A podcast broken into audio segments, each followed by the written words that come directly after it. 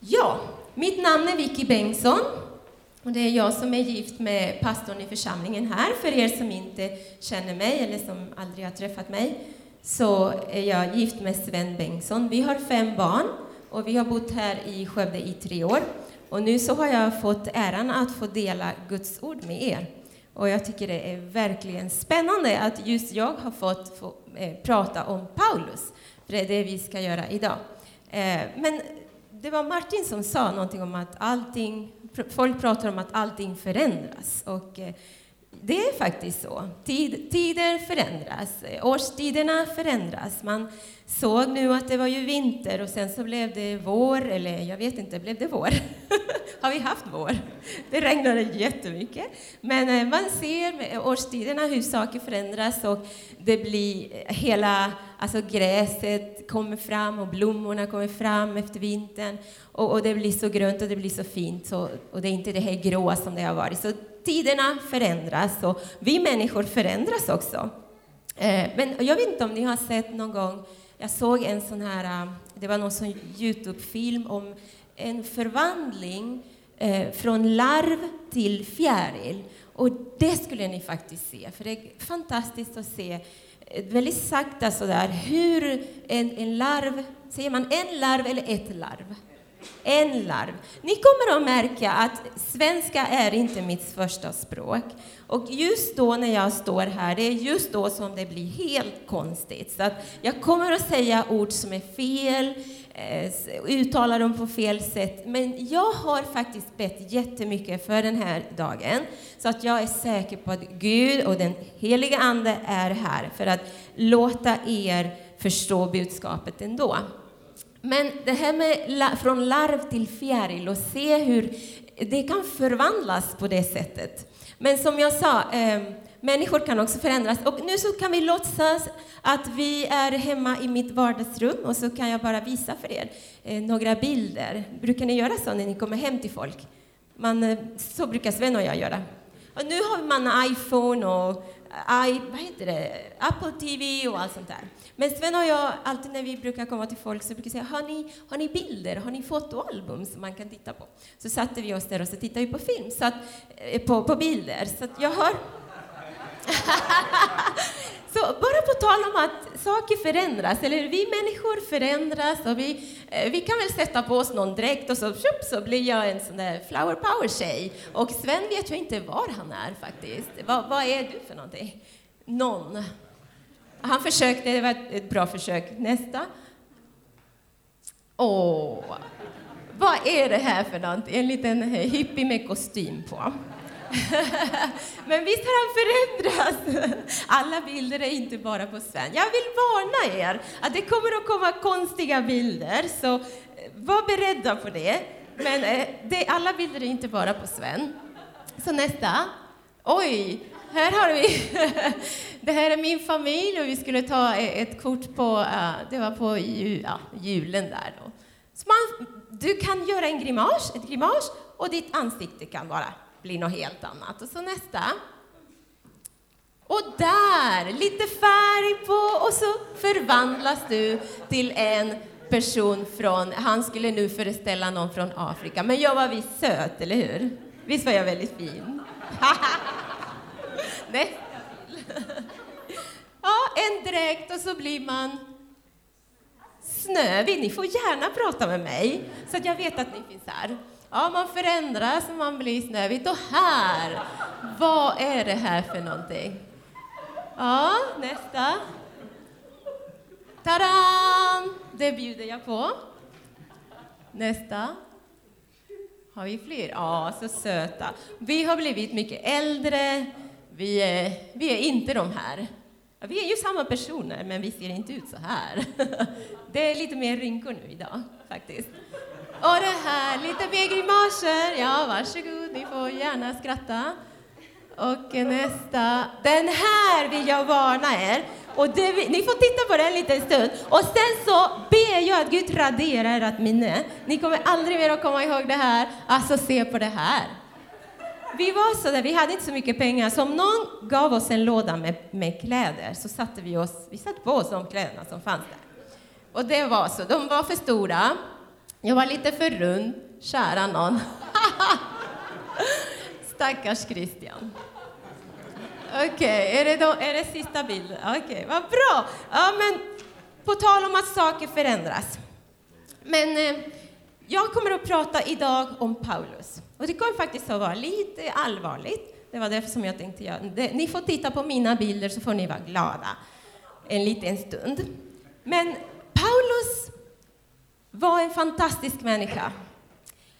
Han var väldigt intressant. Och vi kommer idag att få prata om en förändring som är inte den här förändringen, det här att du kan sätta på dig en dräkt och så blir du en annan, Alltså så föreställer du Snövit eller en annan person. Utan vi kommer att prata om en förvandling vi, vi, läser här, det står förvandlade liv. Vi kommer att prata idag om en förvandling som kan ske i hjärtat, som bara Gud kan orsaka i våra liv. Det är den förvandlingen som vi kommer att prata om. Och därför kommer vi att prata lite om Paulus då. Paulus var en man som, eh, vi har säkert, ni, ni har hört om Paulus, jag skulle inte behöva stå här och berätta allt om Paulus. Jag gjorde faktiskt, för att göra min läxa, så gjorde jag en, en, eh, en, en studie, en bibelstudium om Paulus, bara för mig själv, om hans liv sedan han var liten, om det som finns då om honom. Det finns massa böcker som du kan läsa om hans liv eh, och vad han gjorde och så. Men eh, det skulle ta för lång tid för mig att stå här och berätta för dig om just hans liv så. Men den förvandling som Paulus gick igenom när han mötte Jesus, där finns det faktiskt några lärdomar som jag tror att vi kan få ta med oss idag, som jag tror att Guds ande vill tala till oss idag. Så innan vi går och eh, läser, om ni går till Apostlagärningarna kapitel 9, och vi kommer att läsa väldigt mycket. Eh, jag ska nog bara göra så här, jag ska bara ta av mig den här, för det låter ganska mycket här. Jag tror jag gjorde sist Eh, sist så gjorde jag så här också. Att jag tycker den här är så fin. Passar inte när man ska predika. Vem kan hjälpa mig? Tadam! Hjälp mig här. Vi kan vända oss till Gud nu. Tack så mycket. Är ni där? Apostlagärningarna 9. Mm. Vi ber, Fader, vi tackar dig för ditt ord. Vi tackar dig för den här dagen, Gud. Tack för att vi får möjligheten att få komma till dig, Fader, och sitta under ditt, din närvaro och ditt ord, Fader, dina fötter och få ta del av det budskapet som du har för oss. Och jag ber, helige Ande, att du får göra det som bara du kan göra. Och jag ber att du delar det här budskapet i tusen delar, i, i hundratals delar, så att varje människa som är här idag och även de som lyssnar får någonting. Att du som känner varje människas hjärta, Gud, så får, får, du tala till dem, till varje människa idag, Gud. Och, och, vi tackar dig och jag ber Gud att du är här med din helige Ande och använder mig och hjälper mig att få tala ut ditt ord med frimodighet, Fader, i Jesu namn. Och alla säger Amen. Eh, Paulus, ni vet, han hade två namn. Han hette Saulus först. Eh, och Paulus föddes i Tarsus och han var en farisé. Han studerade, han kunde lagen. Han var en, en ivrig farisé. Han, eh, han, kunde, ah, han, han var en jude och han gjorde allt som, som judarna gjorde. Han, eh, sen han var liten så lärde han sig alla lagar och han, han eh, studerade faktiskt under en man som heter jag vet inte hur man uttalar det, Gamaliel.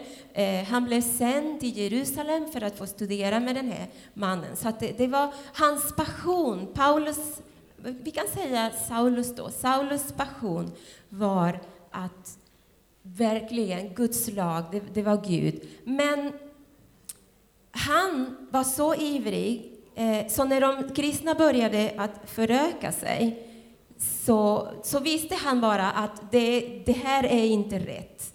Och nu vet vi att han hade fel. Vi, visst, vi vet att han hade fel.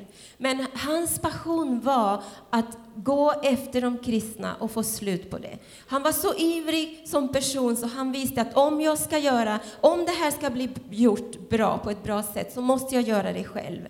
Så han, var, han, han gick, han eh, fick eh, tillåtelse eh, från de högsta för att gå efter de kristna. Han jagade dem, han förföljde dem, han åkte till andra städer för att hämta dem till Jerusalem för att de skulle bli fängslade, mördade. Det var hans passion. Så det var Paulus. Eh, men vi läser, vi kan läsa nu i Apostlagärningarna och vi kommer att läsa ganska mycket nu då. Eh, I vers 1. Saulus, som fortfarande andades hot och mordlust mot Herrens lärjungar, gick till översteprästen och bad att få med sig brev till synagogorna i Damaskus. Om han kunde finna några som hörde till den vägen, män eller kvinnor, skulle han fängsla dem och föra dem till Jerusalem. Men när han på sin resa närmade sig Damaskus strålade plötsligt ett ljussken från himlen omkring honom. Och han föll till marken och hörde en röst som sade till honom, Saul, Saul, varför förföljer du mig? Han frågade, vem är du, Herre? Rösten svarade, jag är Jesus, den som du förföljer. Men stå upp och gå in i staden, så skall du veta, du skall få veta vad du måste göra. Männen som reste med honom stod där förstummade. De hörde ljudet men såg ingen. Saulus reste sig upp från marken och när hans ögon öppnades kunde han inte se.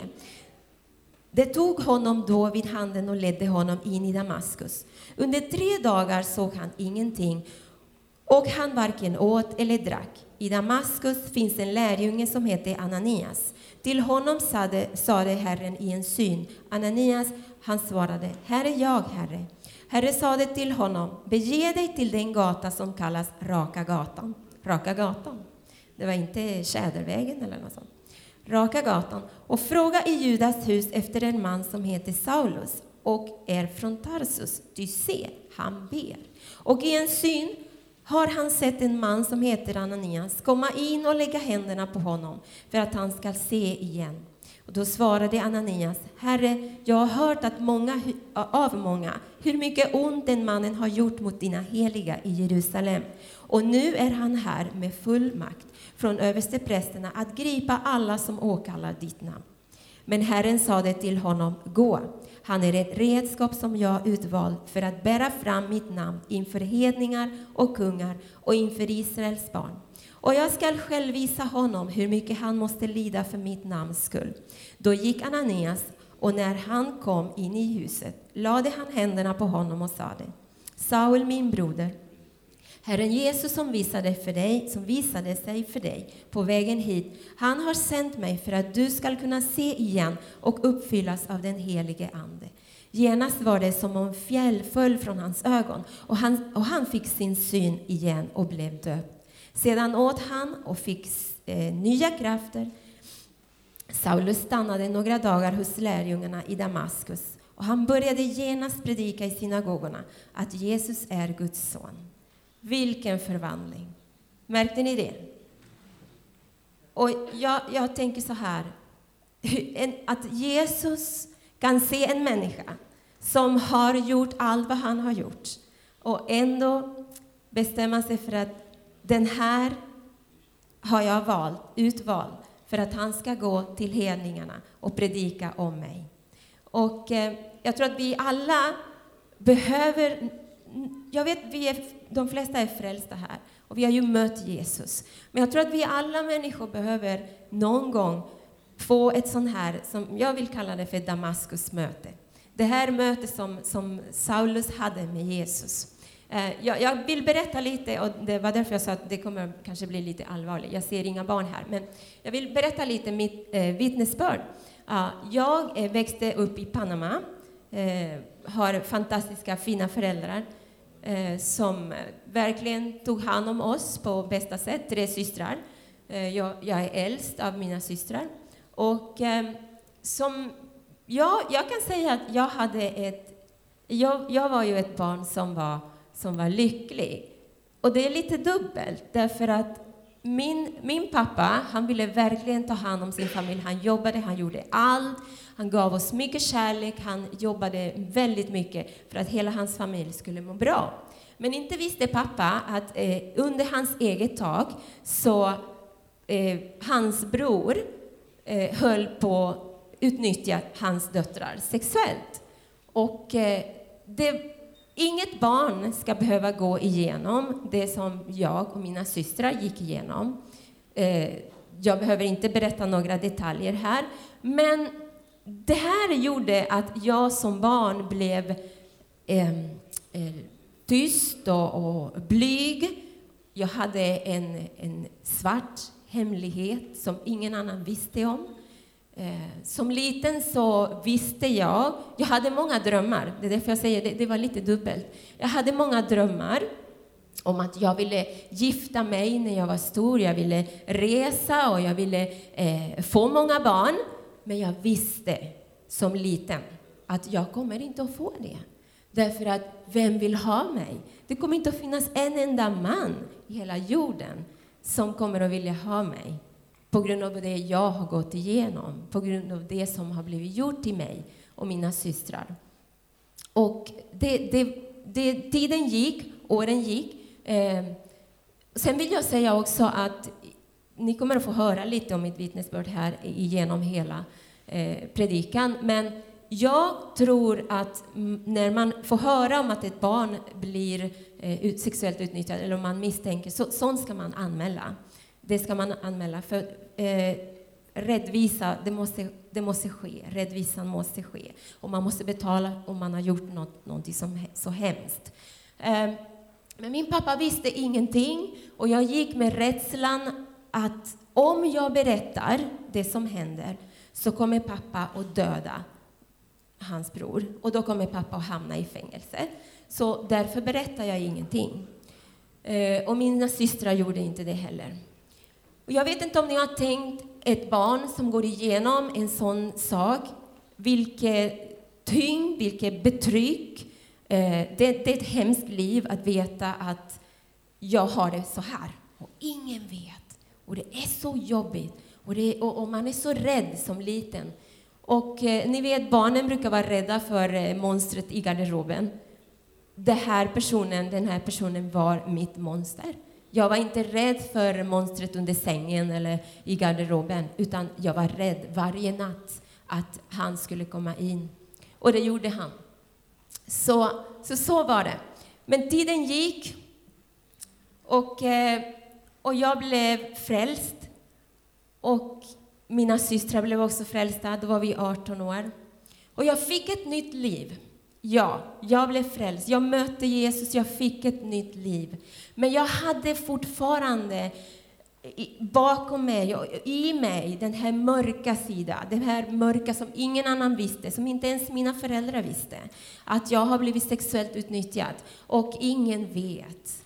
Och jag, jag hade den här mörker och jag visste att det kommer inte att bli, Jesus, Jesus älskar mig och jag är glad i Jesus, men det kommer inte att bli, jag kommer inte att bli en bra människa. Jag var fortfarande lite, lite blyg sådär, när jag var 18 år.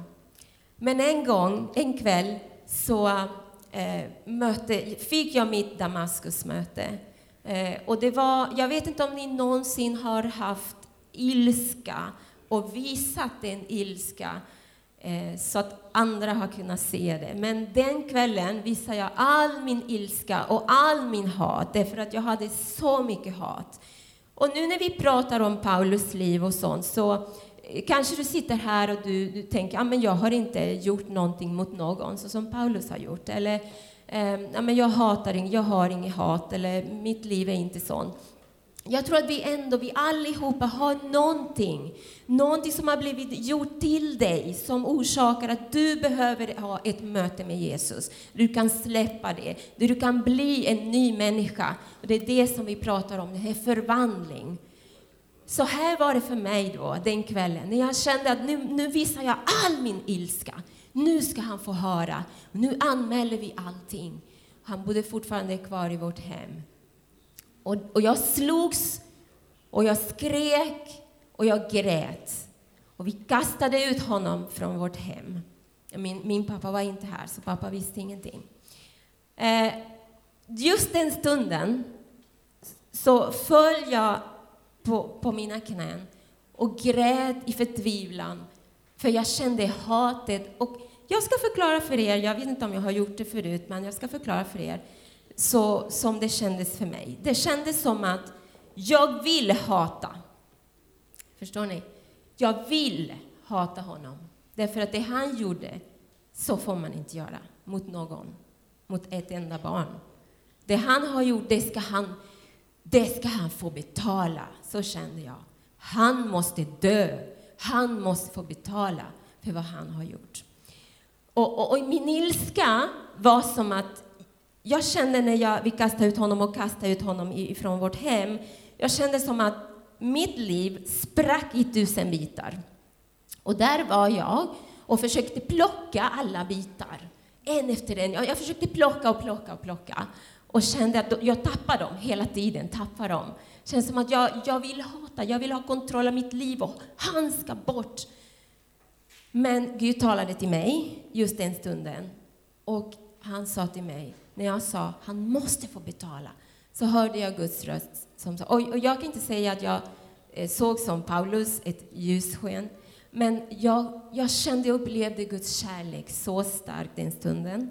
Och jag hörde Gud säga, han kan inte betala.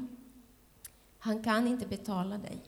Och den enda som kan betala dig, det är jag. Och jag kan ge dig mycket mer tillbaka än det som han har tagit. Och jag glömde allt det här med alla mina bitar och plockade ihop dem. Jag bara släppte dem allihopa. Och jag bara andades in och jag kände som att jag mötte Jesus. För mig så var det mitt Damaskusmöte. När jag fick känna och se Jesus och Gud som en förlåtande Gud, en kärleksfull Gud. Och vi ser här den här förvandlingen. Vi ser att Gud kunde älska Paulus, Saulus, fast han hade gjort så mycket ont. Och det här bevisar för oss idag att det finns inga hopplösa fall för Gud. Att Gud förlåter.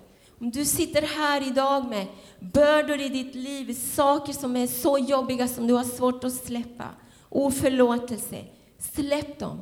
För de som har gjort dig saker, kanske de får betala inför lagen, men du kommer inte att vara fri. Och jag kände att jag blev fri den dagen. Men så jag tänkte så här, ifrån mitt Damaskusmöte, och om vi ser på Paulus liv, så har jag tagit några lärdomar som jag vill att vi ska gå in på idag. Och det är bara tre. Så är ni redo? Bra. Kallelsen, det är nummer ett. Kallelsen. Om ni ser i vers 4 så säger Jesus Saul, Saul, varför förföljer du mig? Och jag tror att vi fokuserar många gånger på att Jesus säger Saul, Saul, varför förföljer du mig? Förföljer du mig? Som om det är synd om Jesus. Att, ah, varför mig? Paulus, varför förföljer du mig? Men jag tror, och det finns en stor sanning i det här, men jag vill att vi fokuserar istället på varför. När Jesus säger Saulus, Saulus, varför? Och hela tiden när ni hör det här, tänk, tänk på ditt eget liv. Jag tror att det här varför betyder mer, vad håller du på med? Jag tror att Jesus, att, att, att Jesus vill kalla på honom, få hans uppmärksamhet. Han lyser där på vägen till Damaskus och han säger, vad håller du på med? Vad gör du? Vad har du för syfte med det här? Hur är ditt liv? Förstår ni? Och jag tror att Jesus vill säga till Paulus, vakna upp. Därför att Jesus visste att det han gjorde var fel. Han visste det, men det visste inte Paulus. Paulus trodde hela tiden att han gjorde någonting som var bra. Det var bra i hans ögon att få slut på alla de här kristna. De blev bara mer och mer. Det måste, vi måste få slut på det här. Och han skulle göra det. Han trodde att han gjorde någonting som var rätt. Men han hade fel. Och Jesus fick honom att vakna upp. Och jag tror att vi allihopa har fått en kallelse. Guds ord är fullt av ord som, där, där vi förstår att Gud kallar oss, att han vill att vi ska komma till honom. Jag har några, skrivit några här i Markus 16 och vers 15. Där han säger, det står så här, och han sade till dem, gå ut i hela världen och predika evangelium. Han kallar oss till att gå ut. Han säger Johannes 6.44, ingen kan komma till mig om inte Fadern som har sänt mig drar honom, och jag ska låta honom uppstå på den yttersta dagen. I Ordspråksboken 1 24-26 står det, ni vägrade lyssna när jag ropade och ingen brydde sig om att jag räckte ut min hand. Kallelsen, ditt Damaskusmöte, det kommer att bli en kallelse. Gud kommer att säga, hörru, vakna upp, tänk, hur är ditt liv? Kom igen. Varför? Kallelsen. I Romarbrevet 1 och 6, bland dessa är också ni som är kallade att tillhöra Jesus Kristus. Och i Matteus 11, 28, den här bibelord älskar vi, eller hur? Och vi läser det väldigt mycket och, och säger det väldigt ofta. Kom till mig, alla ni som arbetar och bär på tunga bördor, så skall jag ge er vila. Så vi är kallade till Gud på många sätt. Jesus sa Saulus, Saulus, jag vet inte om ni har tänkt på det, men när Jesus, Jesus har sagt så förut också när han sa i, i Matteus, tror jag det var, Jerusalem, Jerusalem. Och det kanske man kanske kopplar det med att ja, då är Jesus arg. Ja, det kanske han kanske var det. Men jag, jag tänker att när, när, Jesus säger Saulus, Saulus, då är det allvar. Jag, jag kommer ihåg när min mamma ropade på mig. Mitt namn är Vielka. Kan ni säga mitt namn? Vielka. Okej. Okay när jag brukar säga till folk, i början när jag flyttade till Sverige, jag heter Vielka, så sa en, en kille, sa, nej vi är inte lika. så jag tänkte, okej, okay, Vicky. Men eh, mamma sa så här, Vielkita, Vielkita! Då visste jag, spring eller lyd. Och i det här fallet tror jag att Gud vill att vi ska lyda när han ropar på oss, när han kallar oss. Kom ihåg när han sa till Marta, när Marta hon var så upptagen och bekymrad. Marta, Marta, du är så upptagen. Så när Jesus ropar på oss två gånger, jag tror att Jesus ropar på oss två, tre, fyra, jag tror Gud kallar oss. Hela tiden när vi sitter med våra Instagram och våra spel och våra grejer, Gud kallar. Känner inte ni det? Ibland så vaknar jag på morgonen och så vill jag så gärna titta på, på Instagram eller Facebook.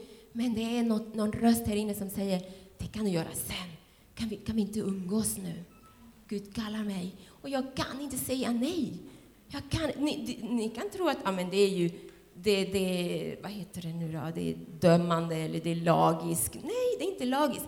För en som har fått ett möte med Jesus, det går inte att säga nej till Jesus när han kallar på dig. Vi behöver ett Damaskusmöte kallelsen. Eh, Efesierbrevet står så här, ty allt som uppenbaras av ljus, därför heter det, vakna upp, du som sover, och stå upp från de, från de döda, så skall Kristus lysa över dig. Se alltså noga till hur ni lever, att ni, lever, att ni inte lever som ovissa människor, utan som visa.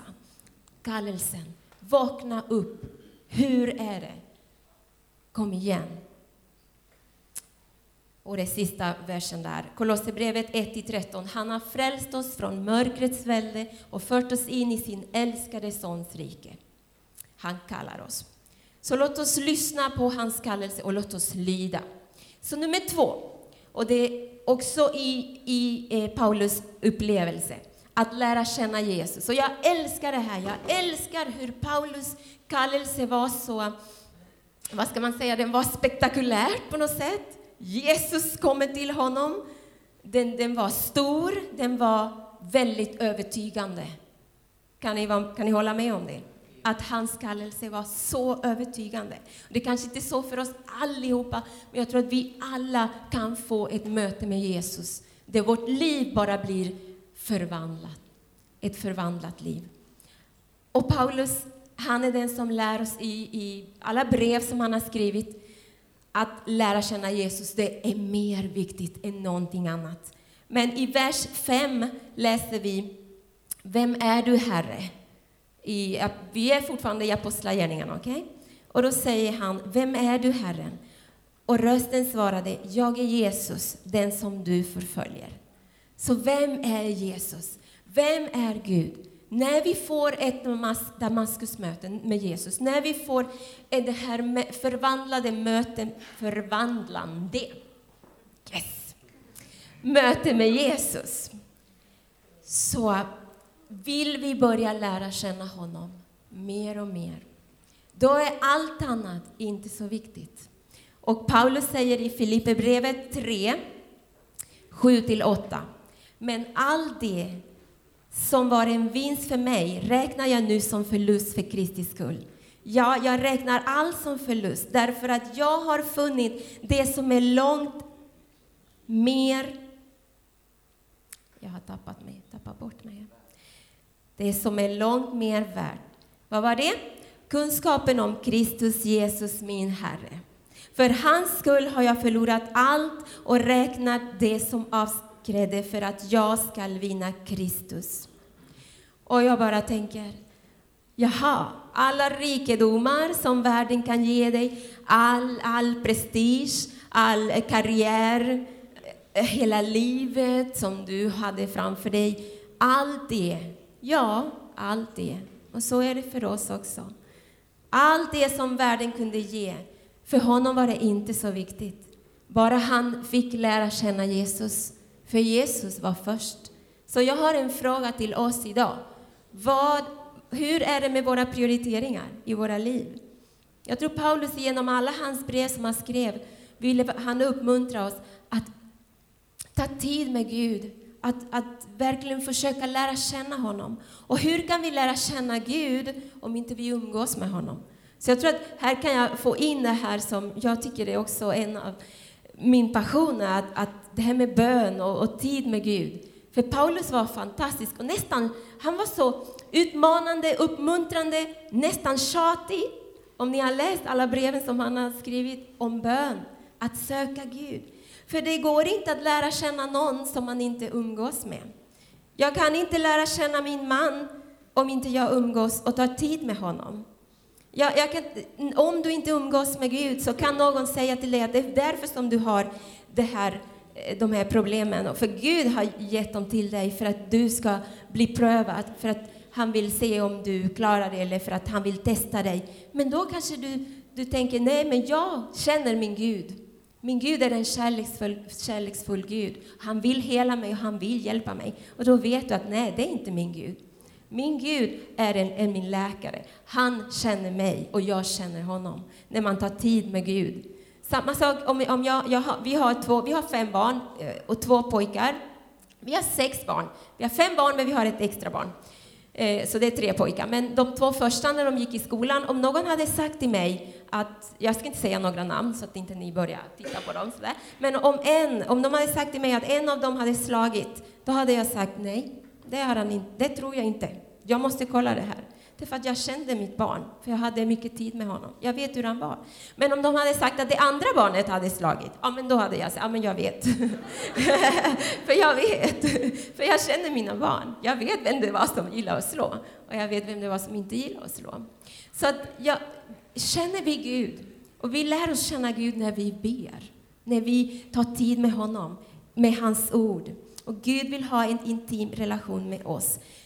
Jag vill bara nämna några bibelord här, där Paulus säger till exempel, han, jag kan bara säga det så här, bara direkt ifrån mitt hjärta. Vi behöver inte läsa dem. Men om ni kommer ihåg så sa han, eh, be ständigt, sa han. Eller hur? Var glada och be ständigt till Thessalonikerna. Och till Filipperna sa han, säger man Filipperna? Filipp, eller Filippinerna? Filipperna. Jag visste att man säger inte så. Jag tänkte bara att ni måste skratta lite. Hörni, är ni med här? Okej, det är ett ganska allvarligt budskap. För jag vill att ni ska bli tagna idag. Jag vill att ni ska gå härifrån och tänka. Jag vill inte att ni ska tänka, men jag är inte Paulus. Jag har inte gjort något sånt där dumt. Men alla som sitter här idag, vi har ju ett liv. Och vi vet om vi har det livet som Gud vill ha för oss. Vi vet om vi, om vi är det vi ska vara det Gud vill att vi ska vara. Vi vet om vi behöver göra förändringar, eller hur? Vi vet det. Nu blev, ni, nu blev ni jätteallvarliga. Men vi vet det. Men om ni, eh, i vers 11 till exempel i Apostlagärningarna så ser vi så här. Herren sade till honom, bege dig till den gata som kallas Raka gatan och fråga i Judas hus efter en man som heter Saulus och, och är från Tarsus, ty se, han ber. Paulus, han bad när han hade fått det här mötet med Jesus och han, hans liv förvandlat, så bad han. Kan jag få be er att säga till mig när jag får sluta, Sven? Du får säga till mig när jag ska sluta. Ska jag sluta nu? Preach it, säger han. Okej, okay. okay, så det var, det var den andra punkten. Men jag tror att vi verkligen behöver få tag på det här, att ta tid med Gud. Och sista punkten då. Stå upp i vers 6. Kolla det. Läs den. Men stå upp och gå in i staden, så ska du få veta vad du måste göra. I vers 6. Och jag tror att det här stå upp betyder, okej, okay, vi har fått kallelsen. Vi, vill, vi har fått lära känna Gud. Vi vet vad Gud vill ha för mig. Jag känner Gud. Han är min läkare, han är min hjälpare, han älskar mig. Men hur? Hur får man det? Hur, hur går det till?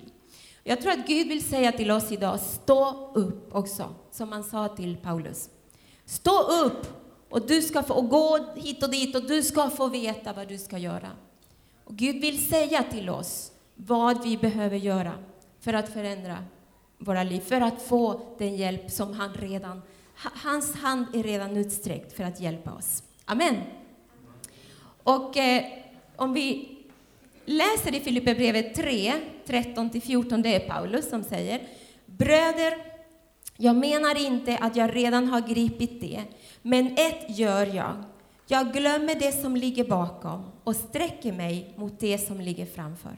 Och jag jagar mot målet för att vinna segerpriset, Guds kallelse till himlen i Kristus Jesus.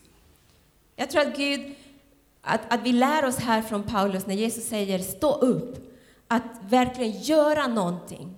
Och att stå upp, kanske för mig betyder det att stå upp ifrån det jag sitter och inte gör någonting. Stå upp ifrån det som håller mig tillbaka. Stå upp ifrån det som trycker ner mig. Förstår ni? Stå upp, gör någonting.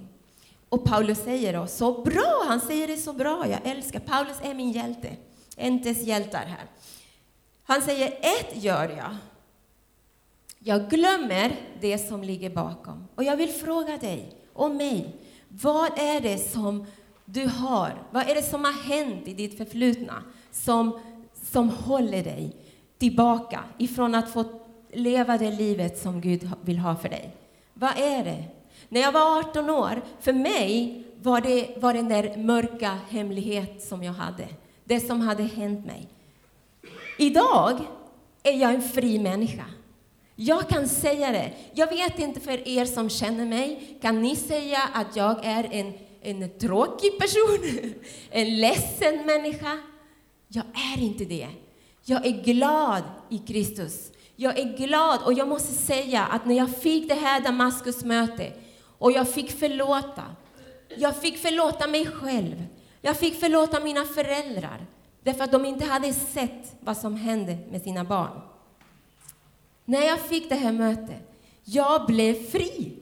Den som Sonen gör fri, han är verkligen fri.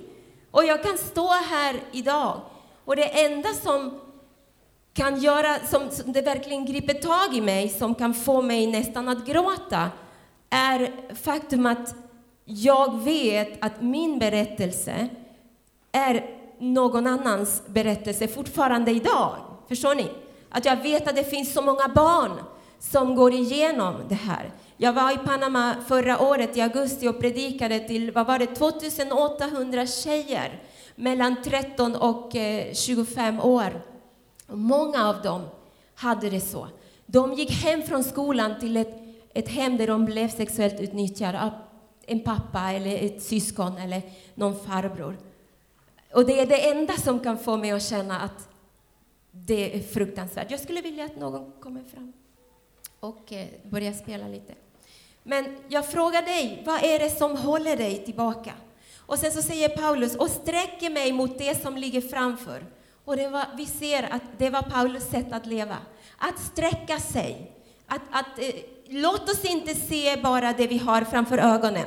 Bara vi, min situation, min, det jag har här och nu. Utan låt oss se, och Paulus var expert på att uppmuntra oss till det här. Att, att tro. Att se på någonting mer. Att Gud har en plan för oss. Att det som har hänt mig, det som har blivit gjort i mig, det bestämmer inte min framtid. Jag kan få slut på det nu. Amen. Jag kan få ett nytt liv, jag kan få ett förvandlat liv. Så, så, så jag vill bara uppmana er idag, och mig själv, att verkligen få tag på den här kallelsen. Lära känna Jesus och stå upp och göra någonting. Det är action. Det krävs att vi gör någonting, att vi inte sitter längre där i det som håller oss tillbaka.